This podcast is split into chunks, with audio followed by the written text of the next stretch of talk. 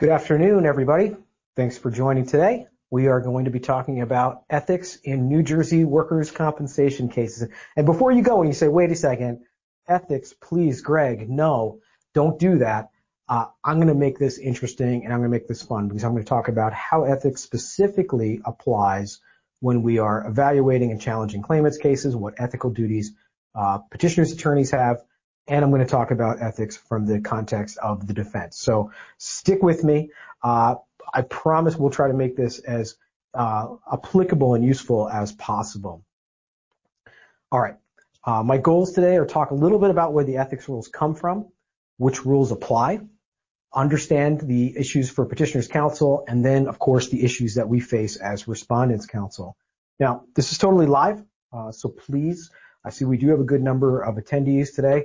Please type your questions into the box. I will answer your questions at the end, and I'm always happy to answer questions about things that are not exactly on this topic, so you can bring those as well. So where do ethics rules come from? Well, they come from the rules of professional conduct, uh, which apply to all attorneys in all cases throughout the state of New Jersey, but there also are specific administrative code provisions in the New Jersey workers' compensation law that apply in uh, to workers' compensation plaintiffs' counsel and defense counsel. There's also some ethics opinions from the New York, uh, sorry, from the New Jersey Supreme Court Advisory Committee uh, that are applicable. And these are where you see the opinions changing over time, right? And the rules of professional conduct don't change, but the opinions can change over time to address stuff that have developed. So what have we seen develop in the last 20 years? Well, the attorney's use of uh, group emails, use of electronic filing systems, that kind of stuff. But what do we expect to be uh, the subject of a lot of new ethics opinions and a lot of new ethical issues for attorneys um, in the future? What do I expect to see develop over the next two years, let's say? Well, the answer is I do expect there to be a lot of new ethics opinions on the use of artificial intelligence large language learning models, things like ChatGPT-4, applied to things like legal brief writing, right? If you saw what's happened between GPT 3.0 and GPT 4.0, man, the new version is so much more effective at writing uh, like a lawyer would write. It's gotten much more effective. Here at Lois Law Firm, we're starting to look at ways that we can deploy these large language learning models internally to do things like summarize records, to summarize a transcript, to summarize a large group of medical records and come up with, uh, for example, something like a cover letter or a description of those medicals. That's some real cutting edge stuff that we're just starting to deploy now. Well, the ethics opinions are going to have to catch up with that and the use of artificial intelligence in aiding the attorney or the paraprofessional in doing some of that summarization and some of that drafting.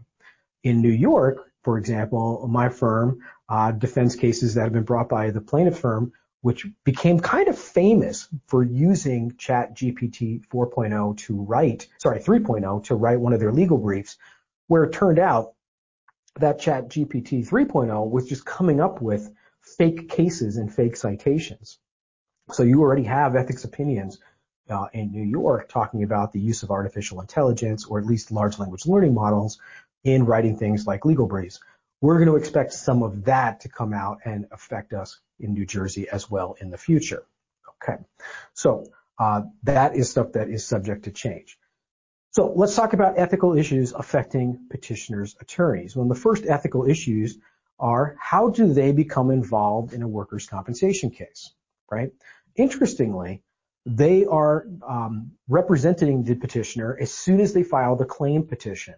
There doesn't have to be any other type of retainer or agreement between petitioner's attorneys and their clients when they step into a representation. So just the filing of the claim petition itself is enough to establish that relationship and have that relationship be respected by the workers' compensation courts.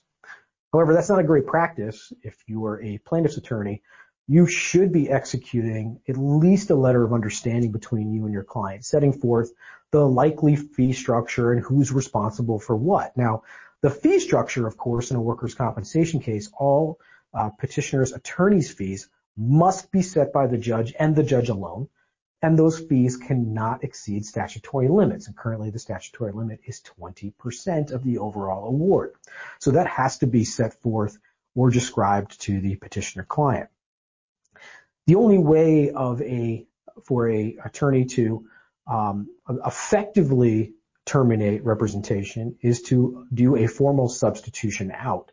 An attorney can also move to withdraw uh, but in general, the judge of compensation is going to have to approve that move to withdraw and and um, you know uh, sign a judicial order stating so.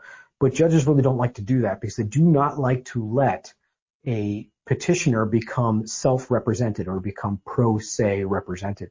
They prefer for a, petitioner's attorney to represent them. It just makes the administration of the workers' compensation case so much simpler. Um, client contact the number one violation of ethics and ethical duties and rules of professional conduct for petitioners counsel in New Jersey is failing to communicate consistently with their own client. The rules of professional conduct require the petitioner be kept, quote, reasonably informed about the progress of their case. And what that means, and there's ethics opinions that talk about that, what that means is they have to be provided with enough information so that they can participate in the decision making going on in their own case. Uh, and what that really comes down to typically is things like settlement advice, settlement recommendations, settlement offers, and demands need to be discussed with the petitioner in a workers' compensation case. Now, this is one of those issues where I like to raise this or challenge my adversaries with it. There are so many times when I've been talking to opposing counsel and they'll say things like, Greg, uh, you just made this settlement offer to me, but it is so low, I'm not even going to bring it to my client. And I'll turn around to them and say, well, that's cute, but rules of professional conduct 4.1 says you actually have to bring that to your client. You can't just say, I'm going to reject it out of hand. It's too low. So go talk to your client and then come back to me. And that's something that we have to educate petitioners counsel on quite frequently. Now, there are also um, thoughts that we need to turn to about the kinds of communication that petitioners attorneys are often having with the employers in workers' compensation cases. Oftentimes, they'll communicate directly with the employer, sometimes before they file the suit and say, hello, I represent so-and-so, he works for you. Can I get a copy of, for example, uh, the, the accident information or the first report of injury or the safety report or something like that? Um, and they can do that. Uh, they are allowed to have pre-litigation contact with the employer. Of course, the employer is going to be on high alert when they get a phone call from an attorney that says, "Hi, I'm looking into this potential lawsuit against you in, in the workers' compensation context." And also, the attorney has an ethical duty not to disclose or breach their own client's confidence. So they're not allowed to, for example, turn over uh, uh, uh, personal medical information or other confidential information to the employer. So although pre-litigation contact is allowed under the rules, it's really quite limited in this jurisdiction. Um, now, other interesting things. Um, where the employer denies that they have notice of the claim, but the carrier has already been provided notice of that claim, that can create an ethical issue. And we often see cases where the employer um, uh, alleges things such as, I didn't know this person had a workers' compensation claim. And then the courts will, will typically find that notice or knowledge is imputed to the employer where the carrier has been placed on notice or has received a claim. And the reverse is possible as well. The carrier who disclaims notice or says, hey, there was not proper um, notice given of this accident, but meanwhile, the employers are aware of the accident or has already been served with papers we also cannot ethically dispute that we are aware of the claim. Now, the big challenge I see is Rule of Professional Conduct 4.2. Once we have filed an answer on behalf of the respondent or the carrier, the uh, petitioner's counsel can no longer directly correspond with the employer, and they have to cease all that communication. Do they always do it? Not always, and particularly not in the self-insured context. And we have to remind them about their ethical duties. Uh, next, what about petitioners' contact with physicians and experts?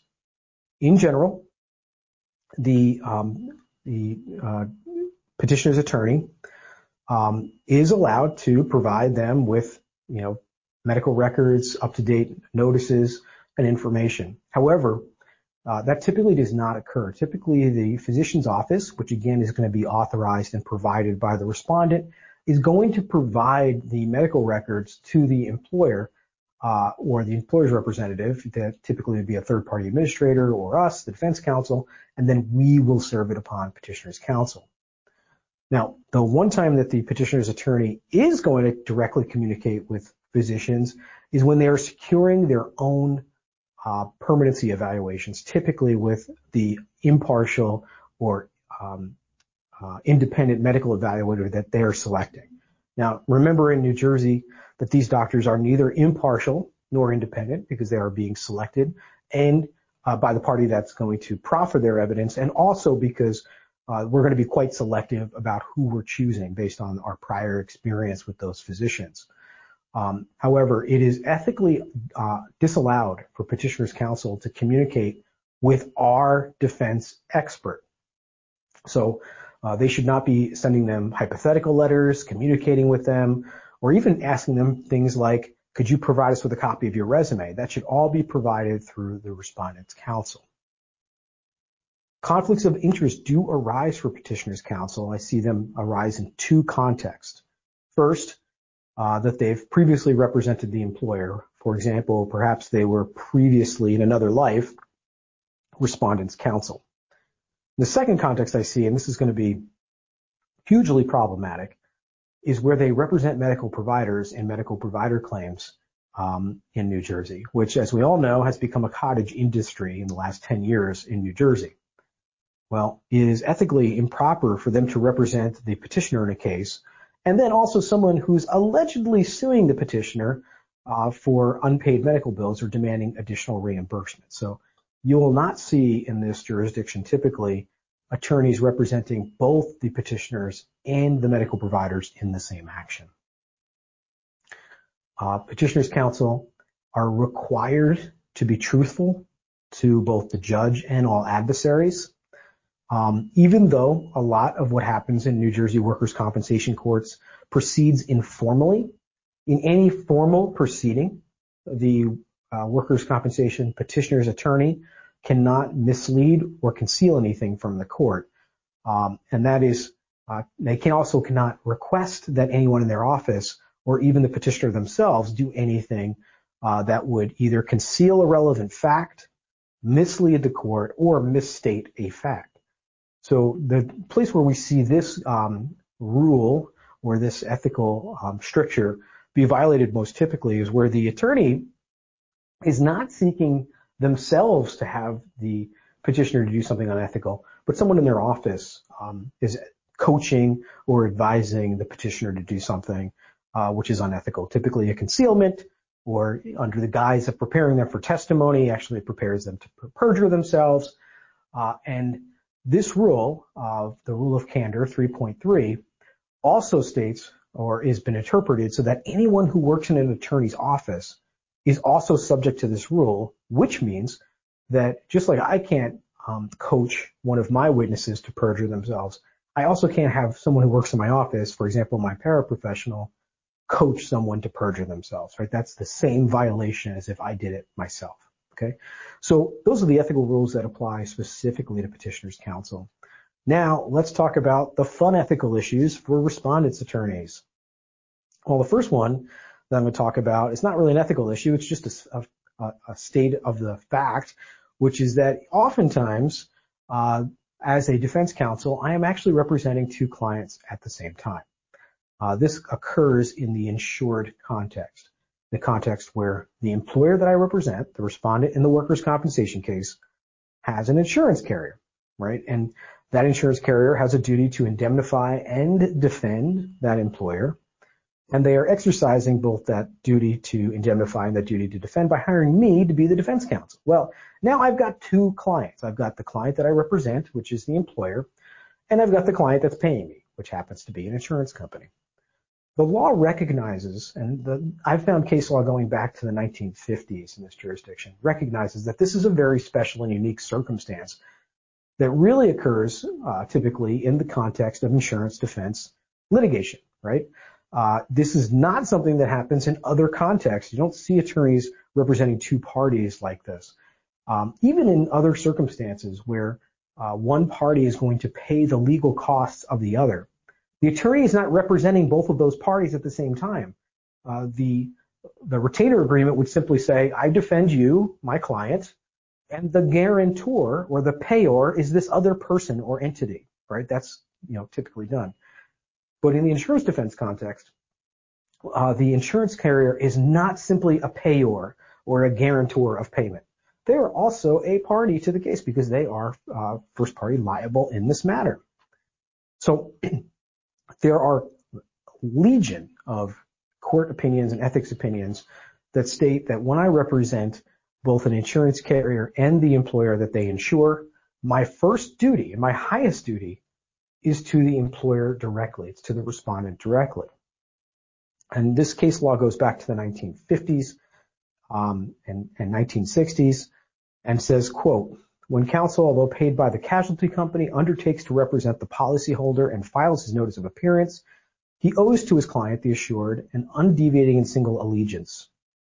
His fealty embraces the requirement to produce in court all witnesses, fact and expert, who are available and necessary for the proper protection of the rights of his client. The canons of professional ethics make it pellucid that there are not two standards, one applying to counsel privately retained by the client and another to counsel paid by an insurance carrier. In other words, the case law and the opinions are very, very um, consistent in this area that the highest duty that the, uh, the insurance defense attorney owes is to the insured themselves. Now, although they are the payer, the insurance company does have the right uh, to control the defense, but of course that is limited by their obligation to the insured. Defense counsel has the challenge of, uh, of exercising care to make sure that the insurance carrier is aware of what's going on in the workers' compensation case, to make sure that we're communicating with you, to uh, provide you with uh, as much opportunity to settle or compromise the case as possible and provide accurate counsel. But we also have to put the uh, rights and the um, exposures of the employer first. Again, there's case law that states that.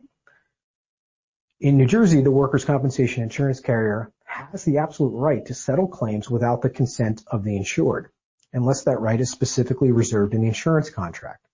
And this will happen where the insurance carrier wants to settle a matter, but the employer does not. And the respondent will say, well, I don't want to settle it. You know, I want to send a message. I hate this employee. They're a bad person. You know, all these, you know, emotional reasons that have nothing to do uh, with your actual obligation under the law or their potential exposure. And In that instance, the carrier has the right uh, to settle the case or decide to settle the case. In regards to the settlement of the claim, the insurance company can't just settle any case it wants at any value it wants. It has to disregard its own interests and place the interests of the insured first, which means this has to be an economically efficient and appropriate settlement for the insurance carrier to enter into it.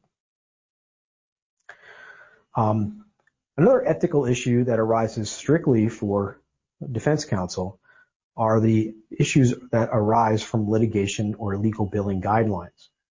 Um, my clients often ask me to sign or act in agreement with legal litigation management guidelines, uh, which they issue because they're trying to contain runaway legal expenses.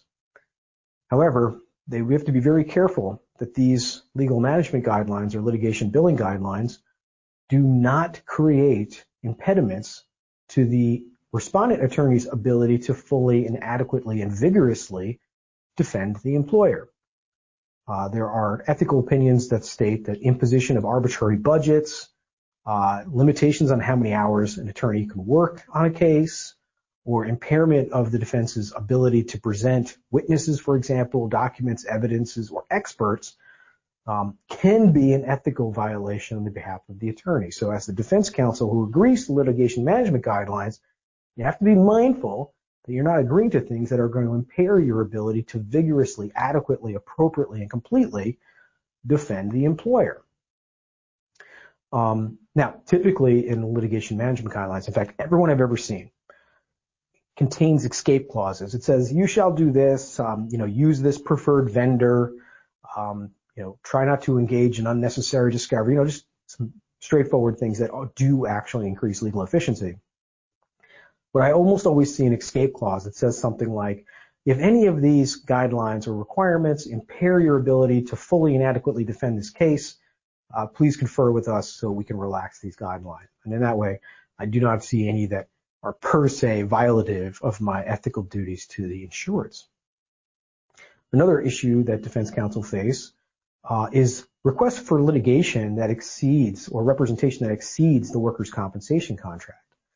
This typically happens where we're defending an, em- an employer or a respondent in a workers' compensation case, and they start asking us questions about things that are unrelated to the workers' compensation case. And it often starts quite innocuously. It often starts with them asking me a question about termination. And they'll say, hey, this person um, violated a safety rule when they got injured. Can I terminate them? And, you know, it's pretty innocuous and pretty straightforward. And then as the conversation progresses, they start asking questions that are further and further uh, afield and questions that start to touch on things like employment practices or liability or terminations or, um, you know, civil rights claims that this claimant might have against them. And these are things that are clearly not countenanced or clearly not within the workers' compensation contract. And I have to gently steer the employer back and say, look, uh, you have an insurance carrier that's defending you and indemnifying you in these workers' compensation matters, but that workers' compensation contract doesn't go into these other things that you're now talking about. And for that reason, I can't counsel you about uh, your potential exposure under other laws, federal laws, laws against discrimination, wage and hour disputes, termination separations, unemployment claims. Like all of those things uh, are something that are going to fall outside of that contract of insurance that you have. Um, we'll also see clients who want things like um, resignations and releases, which are completely obtainable in this jurisdiction. Although petitioners' attorneys really don't like them, uh, you could do them, and we've done them before. Uh, but where that is occurring in the insured context, there really should be a separate representation taking place. Otherwise, um, we can be, as defense counsel, stepping into an ethical issue. All right candor to the tri- tribunal. We owe the same duty of honesty to the judge as the opposing party does, which means I can't conceal facts. I can't make false statements of facts. I can't hide case law that's adverse to my position. Um, and I can't offer evidence that I know is false. In other words, I have an obligation to make sure I am not misleading the court, concealing relevant evidence or facts, um, so that the judge can reach a fully formed opinion, right? So that's something that we have a duty to do. And again, this is not a issue that uh, typically would result in ethical violation because if there is a circumstance where I have to reveal adverse facts or law, and I cannot um, resolve the ethical conflict, I will simply withdraw as counsel, and that's something we can do um, with the permission of our employers uh, or and carriers. Um, the last thing uh, that I want to mention is that in under the New Jersey workers' compensation rules, certifications and certain pleadings that are signed by your defense counsel are subject or considered sworn pleadings, and so therefore they are they are subject to penalties and specific penalties uh, where they are filed um, unnecessarily or inappropriately or inaccurately. And the judge may apportion fees, in fact, penalize the employer at the close of a case where the respondent has engaged in filing false affidavits, false certifications, false documents, or done things which unnecessarily prolonged uh, the defense of a case. Um, we also have an ethical duty to expedite litigation. That doesn't mean uh, that uh, we shouldn't be proceeding pursuant to the rules of court. It just means that we should be limiting the issues to not waste time. Uh, the New Jersey Workers' Compensation Court rules say that we have an obligation to limit the issues, uh, particularly discovery issues, and we must make a sincere effort to not waste time. So that's inscribed not in the rules of professional conduct, but in the actual Workers' Compensation Court rules themselves. Uh, we're also not allowed to engage in frivolous litigation. Now, I have absolutely raised this against opposing parties where I've said, look, you're pursuing this claim. There's no proof of this claim. You've got nothing. You've been, you know, uh, prosecuting this matter for a year. You've produced at this moment no medical records. This is purely frivolous at this moment. So this again works both ways. but it also means that as defense counsel, we cannot be pursuing frivolous discovery requests uh, that do not yield any useful information in our cases. So uh, that's a little bit of an overview of the relevant rules that apply in workers' compensation cases in New Jersey. And again, I wanted to focus on the rules that apply to both petitioner's counsel and defense counsel, and then look at the ways that defense counsel have some unique rules that apply to them. All right, I'm hoping there are lots of great questions this morning. Uh, sorry, this afternoon for me to answer. Um, let's take a look here. I don't see any questions popping up, which is impossible. We have a lot of attendees, and um, this is I thought this was a fun topic, um, but so far I still don't see any questions popping up, uh, which is a shame because again, this is one of those areas where um, you know you can really uh, have to um, completely and fully to uh, to defend an employer. You sometimes have to raise ethical grievances against opposing counsel. The areas where I've had to file grievances against opposing counsel have been largely uh, surrounding settlements. The first one is where I am making settlement offers in a good faith attempt to try to compromise, resolve, and close a case. And opposing counsel is either not responding at all to my settlement offers or says to me, admits to me, I'm not even presenting this to my client. I'm not even giving them this piece of information. I think the case is worth $100,000. You made an offer of $60,000. I'm not even presenting this offer. And I'll have to threaten them. And I'll say, look, oh, you're just admitting to me an ethical violation of one of the rules. You have to do that, right? So that's number one. And the second context that I see this um, being very important for us uh, is in the context of um, when we are uh, talking about settlement with opposing counsel, and I find out that they are trying to directly either involve the employer in the settlement discussion, or they're trying to go around us and talk directly to the insurance carrier. Uh, they will often do this because they think, oh, uh, I can go around Greg or I can go around Greg's attorneys and I can try to negotiate the settlement in this case myself.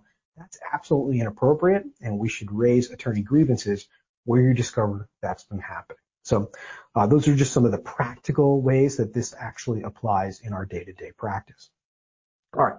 So I was talking a little bit there about my personal experience, but as I see here, um, no questions have popped up, so I'm imagining that people are pretty much have this topic understood and are comfortable with it. Um, if you think of any questions about this and you want to raise them with me, please feel free to call me or contact me. I hope everybody had a great Thanksgiving last week, and I'll see you next month as we uh, talk about our next topic. So have a great week, everybody. Talk to you soon.